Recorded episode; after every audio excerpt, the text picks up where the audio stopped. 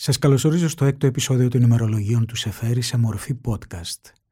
Μια συμπαραγωγή της LiFO με την Εθνική Λυρική Σκηνή και τη χορηγία της Τράπεζας Πυραιός.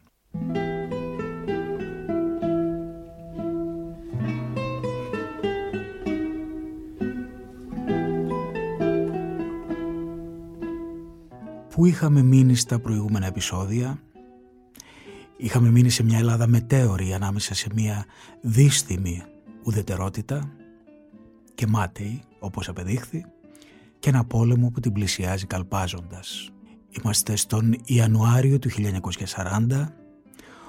Ο Σεφέρης νιώθει τα επερχόμενα και έτσι όπως κάποιος όταν παίρνει φωτιά το σπίτι του προσπαθεί να σώσει ό,τι πιο πολύτιμο έχει, αυτός προσπαθεί να σώσει το ποιητικό του έργο και βάζει μπρος να τυπώσει όχι ένα ούτε δύο αλλά τρία βιβλία δίνοντας μάλιστα ένα όχι ευκαταφρόνητο χρηματικό ποσό για να τυπώσει αφενός το σύνολο της ως τότε ποιητικής του παραγωγής αλλά και το τετράδιο γυμνασμάτων για πρώτη φορά και το ημερολόγιο καταστρώματος.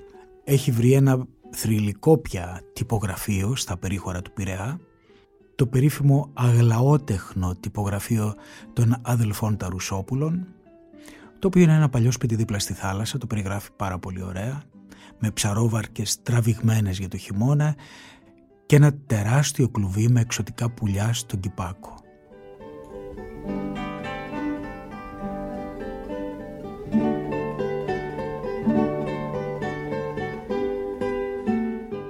Στα διαλύματα της αργής και πολύ προσεκτικής σχεδόν ανατομικής δουλειάς που κάνει και ο Σεφέρης αλλά και οι τυπογράφοι που πρέπει να του έβγαζαν την ψυχή αν κρίνω από αυτά που γράφει έκανε φαίνεται βόλτης στην περιοχή και σημείωνε πραγματάκια στις μέρες εκείνης της εποχής που είναι σαν μικροί πίνακες ενός ανησυχαστικού ιμπρεσιονισμού.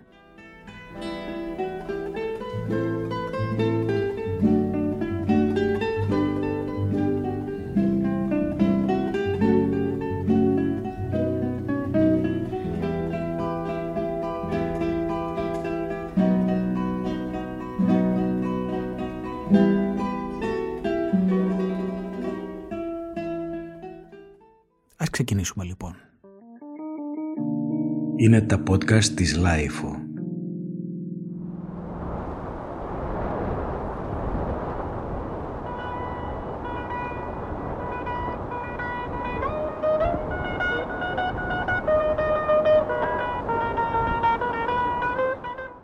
Πέμπτη Γενάρης του 1940. Αργά το μεσημέρι φάγαμε στο καλαμάκι. Μπροστά στο τραπέζι μας τρατάριδες. Τρώνε ψωμί καθώς τραβούν. Τους ρωτώ τι κερδίζουν. Είναι 8-10 νομάτι και ο καπετάνιος. Σε κάθε καλάδα τα μισά αυτός, τα μισά εκείνη. Αν ο καθένας τους κερδίσει 40 ή 50 δραχμές τη μέρα είναι ευχαριστημένος. Δουλεύουν από το πρωί ως το βράδυ γυμνοί μες στη θάλασσα, γενάρης καιρός, ως το γόνατο. Όμως δεν έχουν την κακομεριά ενός εργάτη της πολιτείας που θα κέρδιζε το ίδιο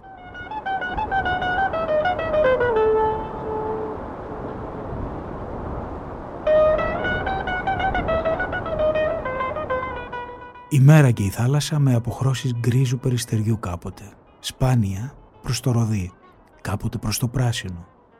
Το βράδυ στου απότσου με τον Ελίτη και το μικρό του Βαλαωρίτη.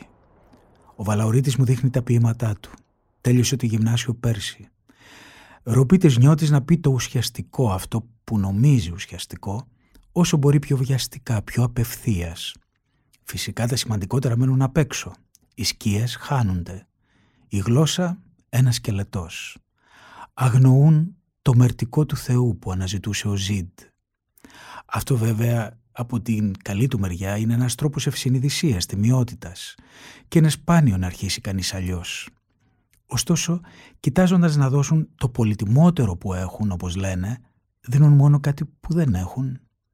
Προσπαθώ να το εξηγήσω με πολλή δυσκολία, με πολλές περιστροφές αυτά τα πράγματα. Ο δισταγμός μου είναι μεγάλος βλάφτει κανείς τόσο συχνά.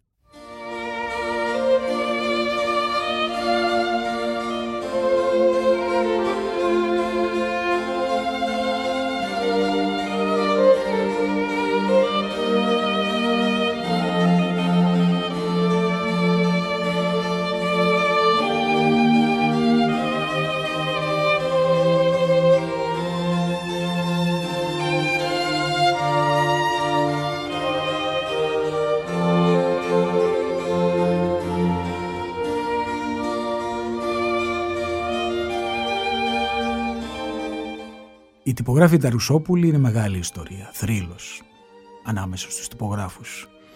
Ήταν μάστορες παλαιάσκοπης. Έφταναν δηλαδή στην τελειότητα μέσω της ταπεινοφροσύνης. Με σκυμμένο το κεφάλι έφτιαχναν αριστουργήματα. Φαίνεται αυτό και στις λίγες γνωστές φωτογραφίες τους. Στέκονται στιτοί και σοβαροί, με ένα υπομειδίαμα κάποτε, με την ποδιά της εργασίας μερικές φορές, όπως κάποιος που δουλεύει σε ξελουργείο ή μηχανουργείο και τον έκοψαν για να τον ρωτήσουν κάτι άσχετο.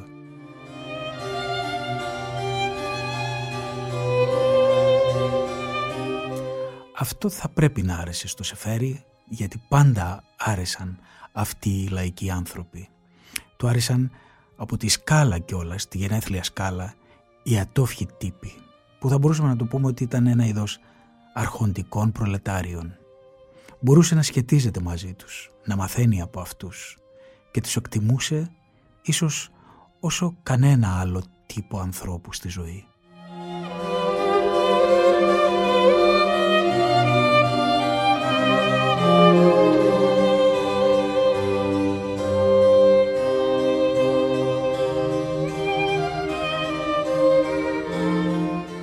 Πέμπτη 1η Φεβρουαρίου του 1940. Στο τυπογραφείο που ανακάλυψα μετά το μεσημεριανό φαΐ, αξιοπρόσεκτος τόπος, στην άκρη του νέου φαλήρου μια παλιά πόρτα σκουριασμένη στη ρίζα του βράχου της Καστέλας. Τρίγυρο βάρκες βγαλμένες στη στεριά, αναποδογυρισμένες. Η θάλασσα βαμμένη κόκκινη από τους οχετούς των γειτονικών χρωματουργίων, σαν την προβιά λαμπριάτικου αρνιού. Καθώς μπαίνεις, συνέστημα ερημιάς αυλιάδια. Μόνο δεξιά ένα πελώριο κλουβί με φως ακουάριου γεμάτο εξωτικά πουλιά. Ο καρδινάλιος με την κόκκινη σκούφια, τα πράσινα παπαγαλάκια, το ρομαντικό μαβί πουλί, ως την κορφή του βράχου κλιμακωτά διάφορες οικοδομές που καταλήγουν στο σπίτι των Ταρουσόπουλων. Το τυπογραφείο μέσα στο ίδιο ύφος κυερής ερημιάς και τάξης, σαν μοναστήρι. Διορθώνω δοκίμια του τετραδίου γυμνασμάτων. Βιάζομαι να τελειώσω όλα αυτά. Μου έχουν γίνει ανυπόφορα, ξένα. Τώρα που κλείνουν και τα νέα γράμματα, το περιοδικό εννοεί, αισθάνομαι την ανάγκη μια περίοδου σιωπής. Εγώ που μίλησα τόσο λίγο. Όταν ο έξω κόσμος σε πιέζει, αν επιμένεις να εκφράζεσαι, εκφράζεσαι στρεβλά. Το αισθάνομαι αυτό κατάκαρδα.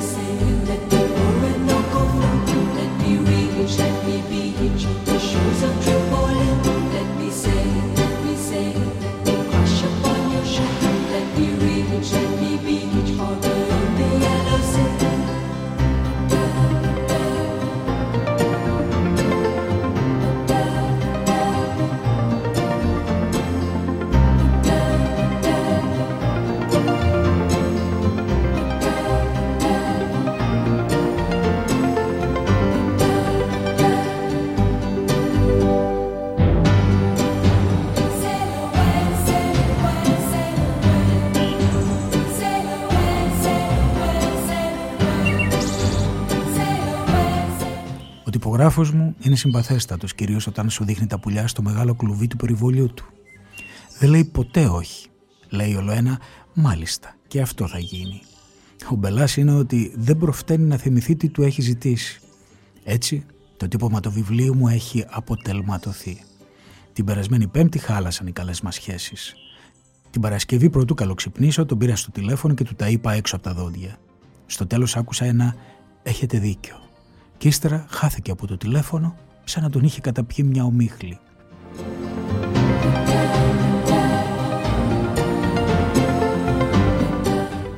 Στο τυπογραφείο πρέπει να τα σκεφτεί κανείς όλα μόνος του. Στοιχεία, σιλιδοποίηση, ξόφυλλο, ως το παραμικρό διάστοιχο. Ο τυπογράφος δεν είναι σε θέση να βοηθήσει σε τίποτα. Άμα σκοντάψει πουθενά, προτείνει την αλλαγή του κειμένου. Δεν μπορούμε να αφαιρέσουμε, μου έλεγε τις προάλλες, τούτο το στίχο που περισσεύει. Σήμερα βλέποντας πως το «σε φέρεις» έπεφτε κοντό, γύρισε και μου είπε Αν παίρνατε το όνομα του πατέρα σας, θα ερχόμασταν ίσα ίσα.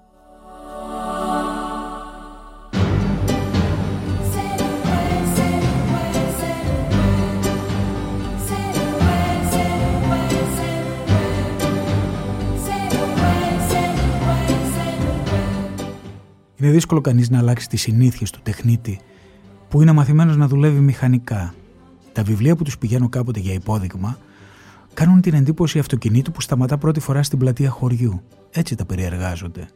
Έπειτα, μου φαίνεται πως με έχουν πάρει για κάπως παλαβό. Ο στοιχειοθέτης χθες με ρωτούσε, κρατώντας στα χέρια του το χειρόγραφο του Μαθιού Πασκάλη. «Πεστε μου κύριε Σεφέρη, αυτό είναι τραγούδι για το κάπνισμα».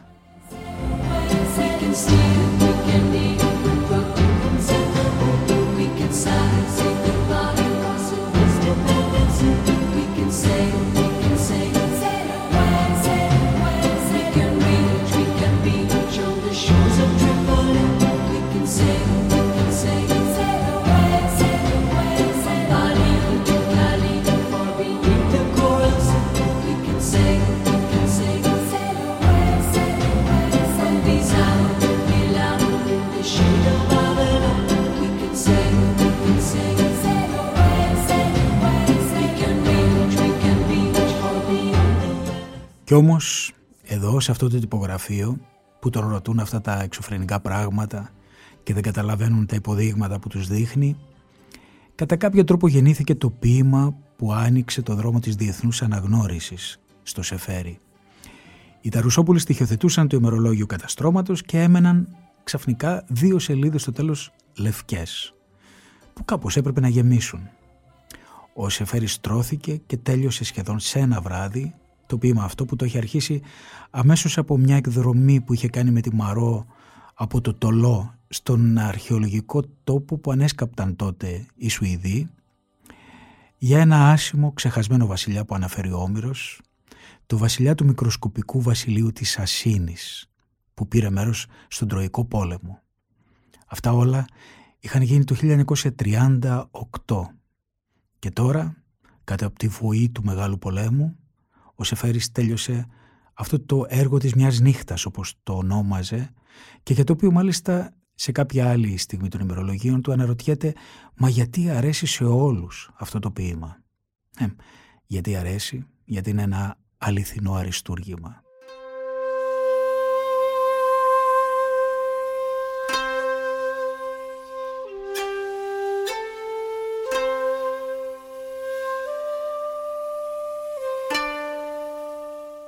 Κοιτάξαμε όλο το πρωί γύρω γύρω το κάστρο, αρχίζοντας από το μέρος του ίσκιου, εκεί που η θάλασσα πράσινη και χωρίς αναλαμπή, το στήθος σκοτωμένου παγωνιού, μας δέχτηκε όπως ο καιρός χωρίς κανένα χάσμα. Οι φλέβες του βράχου κατέβαιναν από ψηλά στριμμένα κλίματα γυμνά πολύκλωνα ζωντανεύοντας τ' άγγιγμα του νερού καθώς το μάτι ακολουθώντας της πάλευε να ξεφύγει το κουραστικό λίκνισμα χάνοντας δύναμη ολοένα. Από το μέρος του ήλιου ένας μακρύς γυαλός, ολάνυχτος και το φως τρίβοντας διαμαντικά στα μεγάλα τείχη.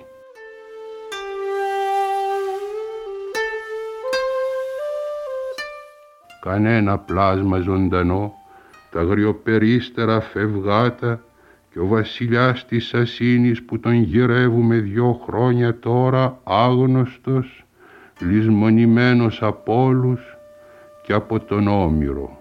Μόνο μια λέξη στην Ιλιάδα και εκείνη αβέβαιη ρηγμένη εδώ σαν την εντάφια χρυσή προσωπίδα. Την άγγιξες Θυμάσαι τον ήχο της, κούφιο μέσα στο φως, σαν το στεγνό πιθάρι στο σκαμμένο χώμα και ο ίδιος ήχος μες στη θάλασσα με τα κουπιά μας. Ο βασιλιάς της Ασίνης, ένα κενό κάτω από την προσωπίδα, παντού μαζί μας, παντού μαζί μας, κάτω από ένα όνομα, Ασύνιντε, ασύνυντε και τα παιδιά του αγάλματα κι η πόθη του φτερουγίσματα πουλιών κι ο αγέρας τα διαστήματα των στοχασμών του και τα καράβια του αραγμένα σάφαντο λιμάνι κάτω από την προσωπίδα. Ένα κενό. Πίσω από τα μεγάλα μάτια τα καμπύλα χίλια τους βοστρίχους ανάγλυφα στο μαλαματένιο σκέπασμα της ύπαρξής μας ένα σημείο σκοτεινό που ταξιδεύει σαν το ψάρι μέσα στην αυγινή γαλήνη του πελάγου και το βλέπεις; Ένα κενό παντού μαζί μας και το πουλί που πέταξε τον άλλο χειμώνα με σπασμένη φτερούγα σκήνομα ζωής και η νέα γυναίκα που έφυγε να παίξει με τα σκυλόδοντα του καλοκαιριού και η ψυχή που γύρεψε τσιρίζοντας τον κάτω κόσμο και ο τόπος σαν το μεγάλο πλατανόφυλλο που παρασέρνει ο χήμαρος του ήλιου με τα αρχαία μνημεία και τη σύγχρονη θλίψη. Και ο ποιητής αργοπορεί κοιτάζοντας τις πέτρες και αναρωτιέται. Υπάρχουν άραγε ανάμεσα στις χαλασμένες τούτες γραμμές, τις ακμές, τις εχμές, τα κύλα και τις καμπύλες. Υπάρχουν άραγε εδώ που συναντιέται το πέρασμα της βροχής του αγέρα και της φθοράς υπάρχουν η κίνηση του προσώπου, το σχήμα της στοργής, εκείνων που λιγόστεψαν τόσο παράξενα μες στη ζωή μας, αυτών που απόμειναν σκιές κυμάτων και στοχασμοί με την απεραντοσύνη του πελάγου ή μήπως όχι, δεν απομένει τίποτε παρά μόνο το βάρος, η νοσταλγία του βάρους μιας ύπαρξης ζωντανής, εκεί που μένουμε τώρα ανυπόστατοι, λυγίζοντας σαν τα κλονάρια της φρικτής ιτιάς, σοριασμένα μέσα στη διάρκεια της απελπισίας, ενώ το ρέμα κίτρινο κατεβάζει αργά βούρλα ξεριζωμένα μες στο βούρκο, εικόνα μορφής που μαρμάρωσε με την απόφαση μιας πίκρας παντοτινής. Ο ποιητής ένα κενό. Ασπιδοφόρος ο ήλιος ανέβαινε πολεμώντας και από το βάθος της σπηλιάς μια νυχτερίδα τρομαγμένη χτύπησε πάνω στο φως σαν τη σαΐτα πάνω στο σκουτάρι. Ασύνυντε, ασύνυντε. Να ήταν αυτή ο βασιλιάς της Ασύνης που τον γυρεύουμε τόσο προσεκτικά σε τούτη την Ακρόπολη γκίζοντας κάποτε με τα δαχτυλά μας την αφή του πάνω στις πέτρες. Bye.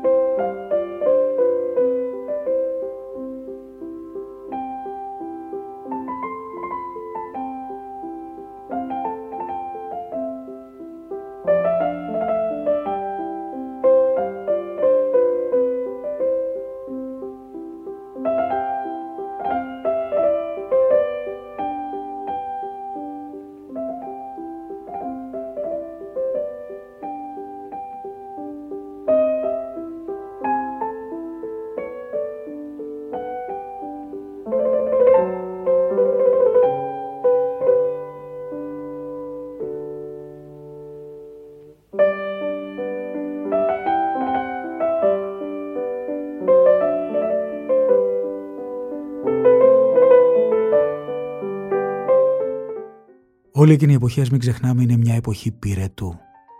Ο Σεφέρης από τη μια φρικάρει όταν ακούει το Χίτλερ να λέει στο λόγο του ότι ειδικά στους Γερμανούς, ειδικά τους Γερμανούς δεν τους βαραίνει το προπατορικό αμάρτημα. Εξακολουθεί να δουλεύει στα ωρία της υπερκόπωσης στο Υπουργείο Εξωτερικών. Από την άλλη μεριά όμως εξακολουθεί να μιλά με τον Κάτσο και τον Ελίτη για το αν θα βγάλουν ένα λογοτεχνικό περιοδικό που θα το λέγανε οι Σημερίες, η Ζώδιο ή ξέρω εγώ πώς αλλιώς και σκέφτεται, αναρωτιέται από πού να πιάσει και να αναλύσει την περίπτωση Μακρυγιάννη που τον συγκινεί πολύ ως ένας αγράμματος άνθρωπος του λαού που μπόρεσε και έφτασε σε τέτοια υψη αίσθησης, αντίληψης, ποίησης και ευθύνης.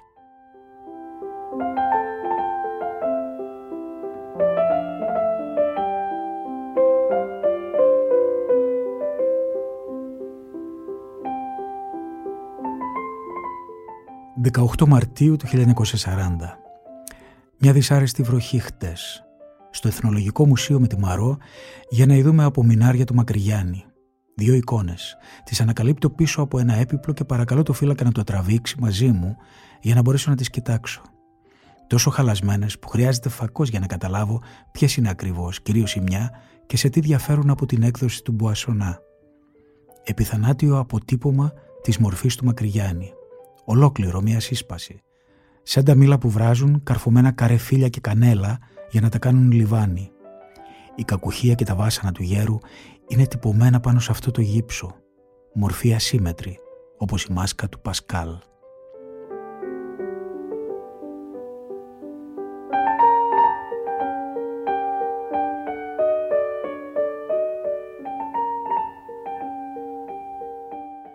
Μιλάει εδώ ο Σεφερής για τα νεκρικά εκμαγεία των αγωνιστών του 21 που υπάρχουν στο Εθνικό Ιστορικό Μουσείο και που μπορείτε να τα δείτε αν γκουγκλάρετε λίγο στο Life.gr γράφοντας νεκρικά εκμαγεία αγωνιστών. Είναι πράγματι πολύ εντυπωσιακά.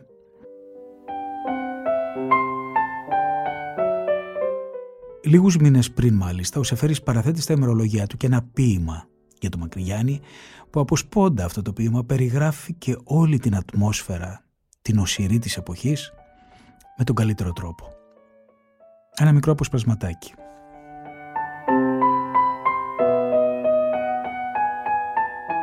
Και οι μέρες τούτες είναι σαν να ζεις μες στην κοιλιά ενός ζώου που το δέρνει η θέρμη.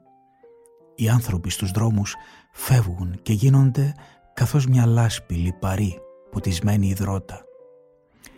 Γνωρίζετε αδελφοί ότι ο Αδάμ και η Εύα είναι η αρχή εξής το ανθρώπινο γένος κατάγεται, κήρυχνε ο Πολώνος Μίλβιτς.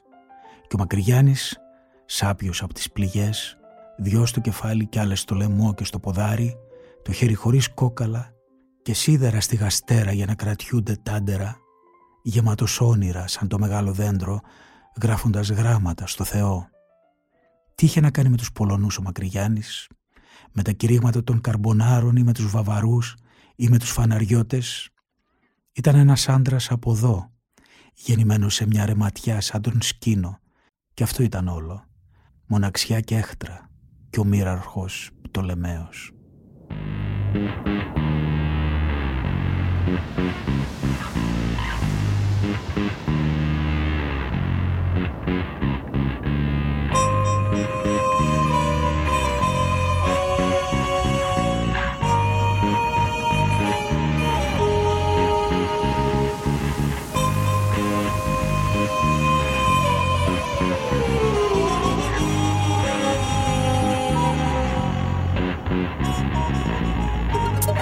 Isn't there a holy war you're going to with cause enough, enough to do?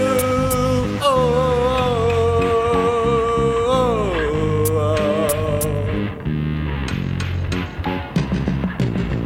But Holy Grail has disappeared.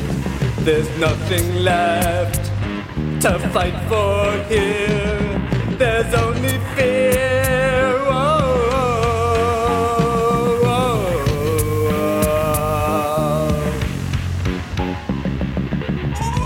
Pick up where you last left off.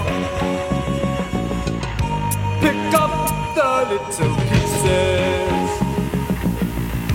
you left upon the altar devoted to yourself. Oh.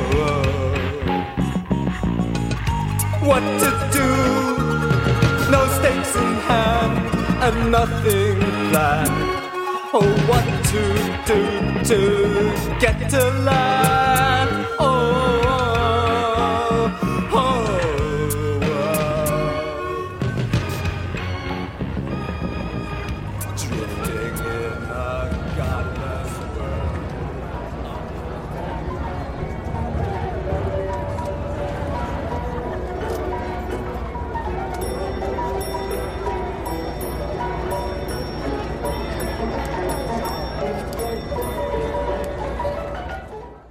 Τω μεταξύ είναι απόκριες, το καρναβάλι της πλάκας, κάτω δηλαδή από το σπίτι του Σεφέρη. Είναι αυτό που κάνει κάθε χρόνο το Σεφέρη έξαλλο, του γυρίζουν τα άντερα πραγματικά και κάθε χρόνο γράφει περίπου τα ίδια με παραλλαγές.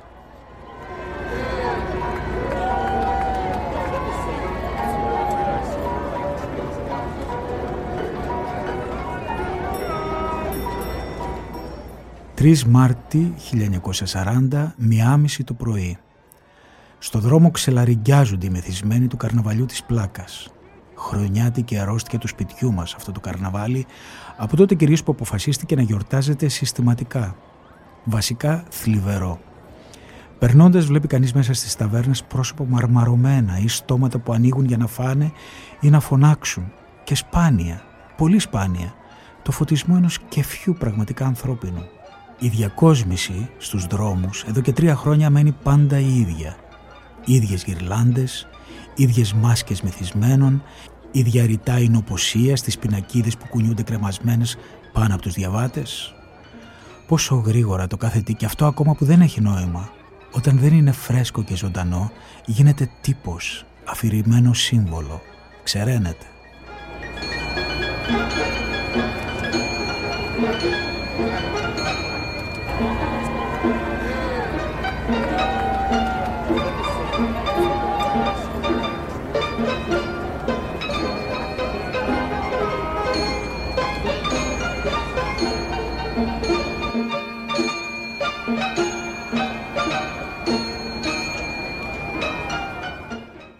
Ίδια μέρα που γράφει όλα αυτά τα ιδιαστικά, μάλλον τα ιδιασμένα για το πλακιώτικο καρναβάλι, ο Σεφέρης γράφει και για μια τάση της εποχής του, πολύ, μια πολύ ενδιαφέρουσα καταγραφή, που προσωπικά μου θυμίζει πάρα πολύ τη σημερινή μανία με τα status updates στο facebook, επί παντός επιστητού, ακόμα και από πρόσωπα που έχουν πλήρη άγνοια για κάτι ή που δεν έχουν ζήσει τουλάχιστον τη μέρα της καταγραφής κάτι ενδιαφέρον ώστε να χρειάζεται καταγραφή. Μιλάει για τη μανία των κοσμικών κυριών εκείνης της εποχής να κρατάνε ημερολόγιο επειδή το έκανε της μόδας ένα βιβλίο που είχε κυκλοφορήσει τότε. Μιλούσαμε για ημερολόγια χθες στο Θεοτοκά. Μια κυρία που διάβασε τελευταία το ζουρνάλ του Ζιντ είπε πως άρχισε να γράφει το δικό της εδώ και δέκα μέρες. Αν δεν ήταν ο πόλεμος που εμποδίζει κάθε πρόβλεψη, θα έλεγα πως το ζουρνάλ ετοιμάζει μεγάλη άνθηση της ημερολογιακής παραγωγής στην Ελλάδα, όχι τόσο από τους λογοτέχνες όσο από τις κοσμικές κυρίες. Η Δεσποινής Ψή εξομολογείται ότι και αυτή γράφει ημερολόγιο. Και τούτο λέει έχει ένα περίεργο αποτέλεσμα πάνω της. Δεν μπορεί να κάνει ή να αισθανθεί τίποτα, ούτε καν να θυμώσει, χωρίς την ίδια στιγμή να σκεφτεί με ποιον τρόπο θα έπρεπε να το γράψει. Αυτά τα εξηγεί με τόση σοβαρότητα που νομίζεις πως πρόκειται για μια προχωρημένη νεύρωση, ξεχνώντας πως ίσως μονάχα ο νομπισμός την κάνει να μιλά έτσι. Ρωτούν το Θεοτοκά αν γράφει και αυτό ημερολόγιο. Ναι, είπε, γράφω, αλλά σκίζω τόσο πολύ που στο τέλος ελάχιστα φυλαμένουν στο τετράδιό μου. Τον ρώτησα γιατί. Μα γιατί αποκρίθηκε, όταν ξαναδιαβάσω αυτά που έγραψα, βρίσκω πως δεν με αντιπροσωπεύουν καθόλου. Να, είχα παλιά ημερολόγια και τα κατέστρεψα για τον ίδιο λόγο όταν οι Ιταλοί μπήκαν στην Αλβανία και νόμισα πως ήταν ενδεχόμενο να πάω να πολεμήσω στα σύνορα. Προσπαθώ να το εξηγήσω την αντίθετη άποψη που είναι η δική μου, πως ημερολόγιο δεν είναι διόλου όλες οι στιγμές μας, μήτε η πεμπτουσία της ζωής μας, αλλά το σημάδι σχεδόν τυχαίο μιας οποιασδήποτε στιγμής κάθε τόσο και όχι πάντα της σπουδαιότερης. Προσπαθώ να του πω πως κάνοντας έτσι δεν γράφει ημερολόγιο αλλά λογοτεχνία γιατί θες να διαγράψεις μια στιγμή του εαυτού σου, τον ρωτώ. Διστάζει και δεν απαντά. Φόβος του λογοτέχνη μήπως αφήσει πίσω του γραφτά που θα μπορούσαν να τον παραμορφώσουν. Χωρίς εσένα το μυαλό μου αργεί Άλλους κόσμους η ψυχή μου τραγικά νοσταλγεί σαν υπνοβάτης μόλις βγουνε τα αστέρια όλο απλώνω τα χέρια προ προς άλλη γη. Χωρίς εσένα με βαραίνει η ζωή όσο και να την υμνούνε τα πουλιά το πρωί.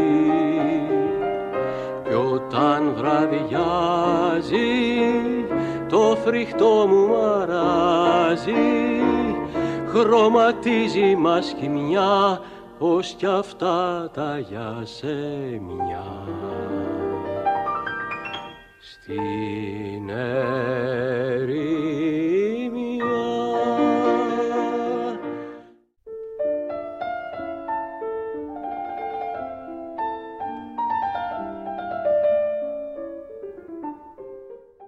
Στο μεταξύ, ο Σεφέρης με τη Μαρό κάνουν εκδρομούλες στην Αττική. Την καθαρή Δευτέρα του 40 κάνουν μια μικρή τρυφερή εκδρομή στον ημιτό.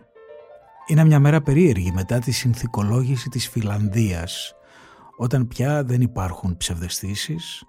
Η Σοβιετική Ένωση έχει εισβάλει στη Φιλανδία και η μικρή χώρα αναγκάζεται να εκχωρήσει, να ζητήσει συνθηκολόγηση και να εκχωρήσει στη Σοβιετική Ένωση τη βόρεια ακτογραμμή της στην Αρκτική θάλασσα.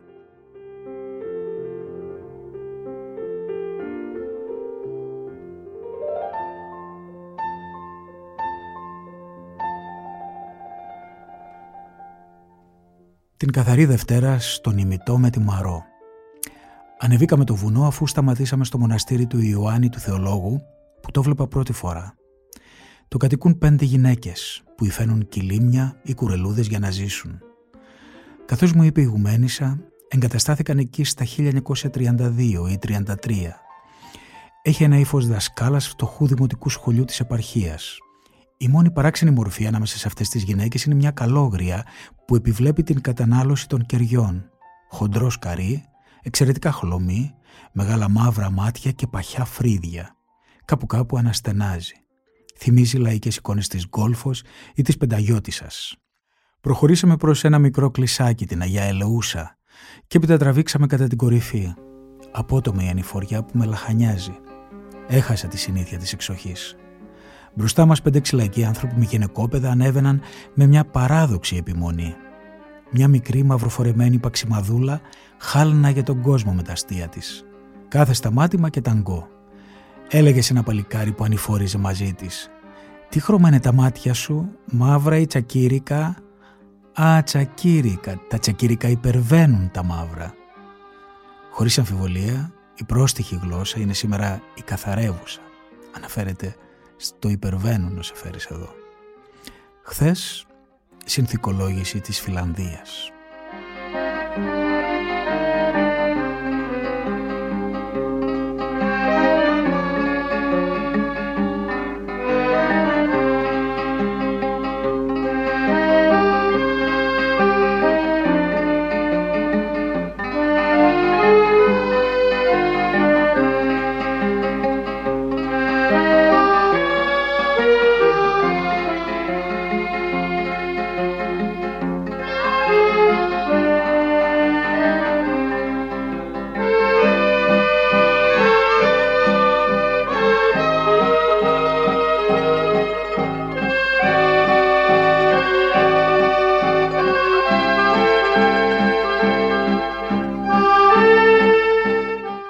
Όταν έρχεται το Πάσχα, ο Σεφέρης θα κάνει τις τελευταίες ήσυχες διακοπές του στη Βίλα Γαλήνη, στον Πόρο.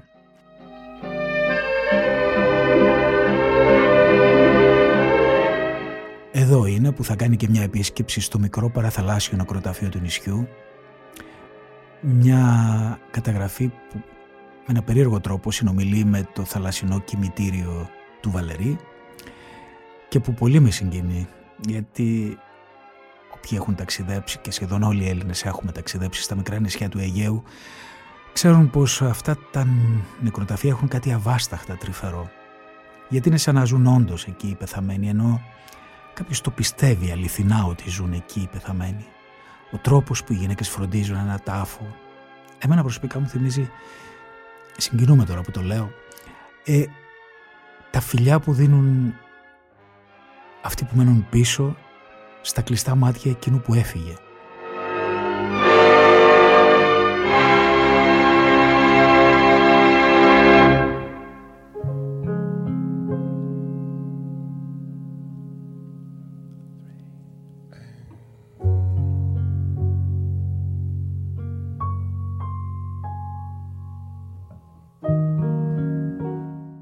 Τη Μεγάλη Παρασκευή, 26 Απρίλη ήταν τότε του 1940, ο Σεφέρης γράφει.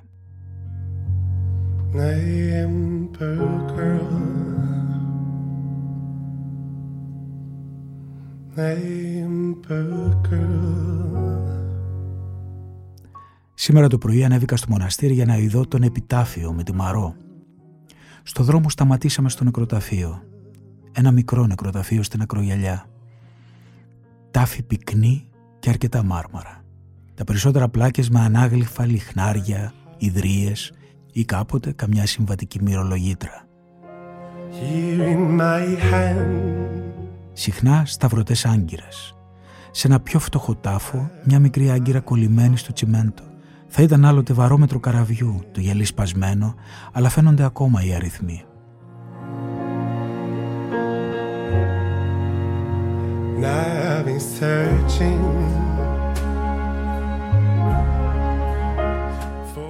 Πρόσεξα τις ημερομηνίες. Πολύ τάφη, 50 ή 60 χρονών. Επιγραφές στην καθαρεύουσα. Ήλθον, είδον, απήλθον, λέει ο ένας.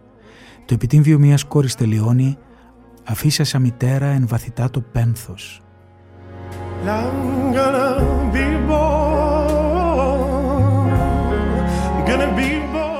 Σε ένα οικογενειακό μνήμα, μια μυρολογήτρα ξετυλίγει μια περγαμηνή με τους ακόλουθους στίχους. Ήνθησες μόση του ρόδου χάριν, δε σε χάριν. Έζησες όσο τα ρόδα χρόνων, πρωίαν μόνον. to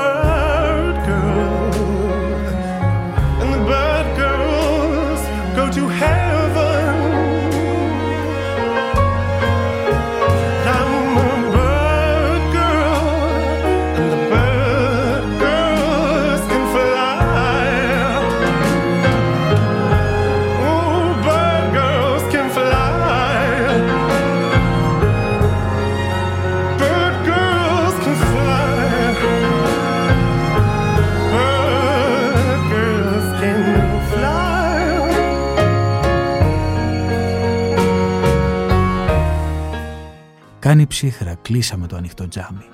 Είναι πολύ ήσυχα. Οι καμπάνες πήραν ξαφνικά ένα γρηγορότερο ρυθμό και σώπασαν κάθε μια με τη σειρά της. Σε λίγο θα πρέπει να ανάψουμε το φως. Θυμάμαι αυτή τη στιγμή τον Αντωνίου, προχτές. Μου διηγόταν τις κοτούρες της ζωής του, απελπισμένος. Ξαφνικά ανοίγει μια παρένθεση. Ξέρετε, εκεί που μιλούσα με αυτόν τον γελίο, το παράθυρο ήταν ανοιχτό και μια πεταλούδα μπήκε και ήρθε να καθίσει πάνω στο μανίκι μου.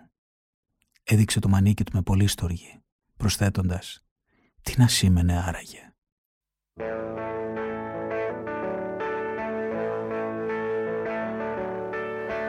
I've got a feeling, a feeling. Όταν πια, μετά από αυτές τις σύντομες πασχαλίνες διακοπές, ο Σεφέρης γυρίζει στην Αθήνα, γυρίζει και σελίδα στη ζωή.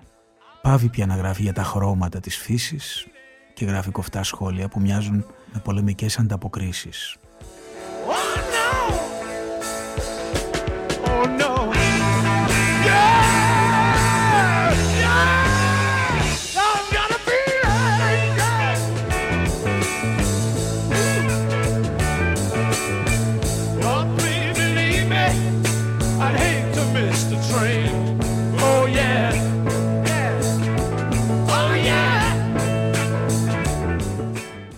Εδώ και τέσσερις μέρες άρχισε ο πόλεμος για καλά.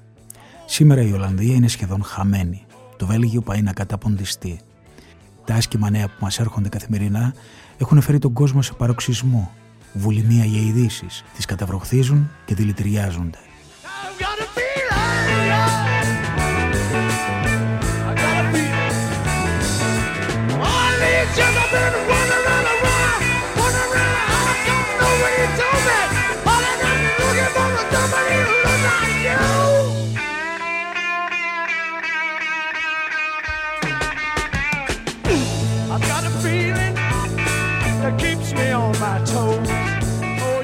Ένα ξέρουμε μονάχα. Πως ο πόλεμος γίνεται και πως ο θάνατος που τόσα χρόνια κοιμόταν στο πλευρό μας παραμιλώντας ξύπνησε. Πήρε ένα σιδερένιο σφυρί και κοπανάει κόκαλα και σάρκες σοριασμένες πηχτά σε ένα ελάχιστο χώρο.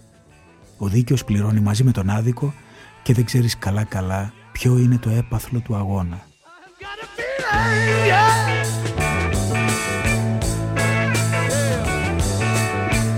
Everybody had a hard year. Everybody had a good time.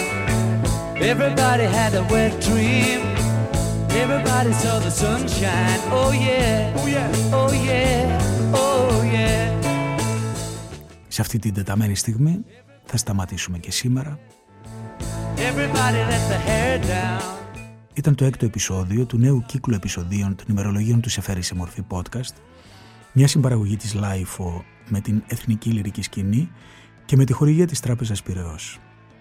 Είμαι ο Στάθης Τσαγκαρουσιάνος. Καλή συνέχεια.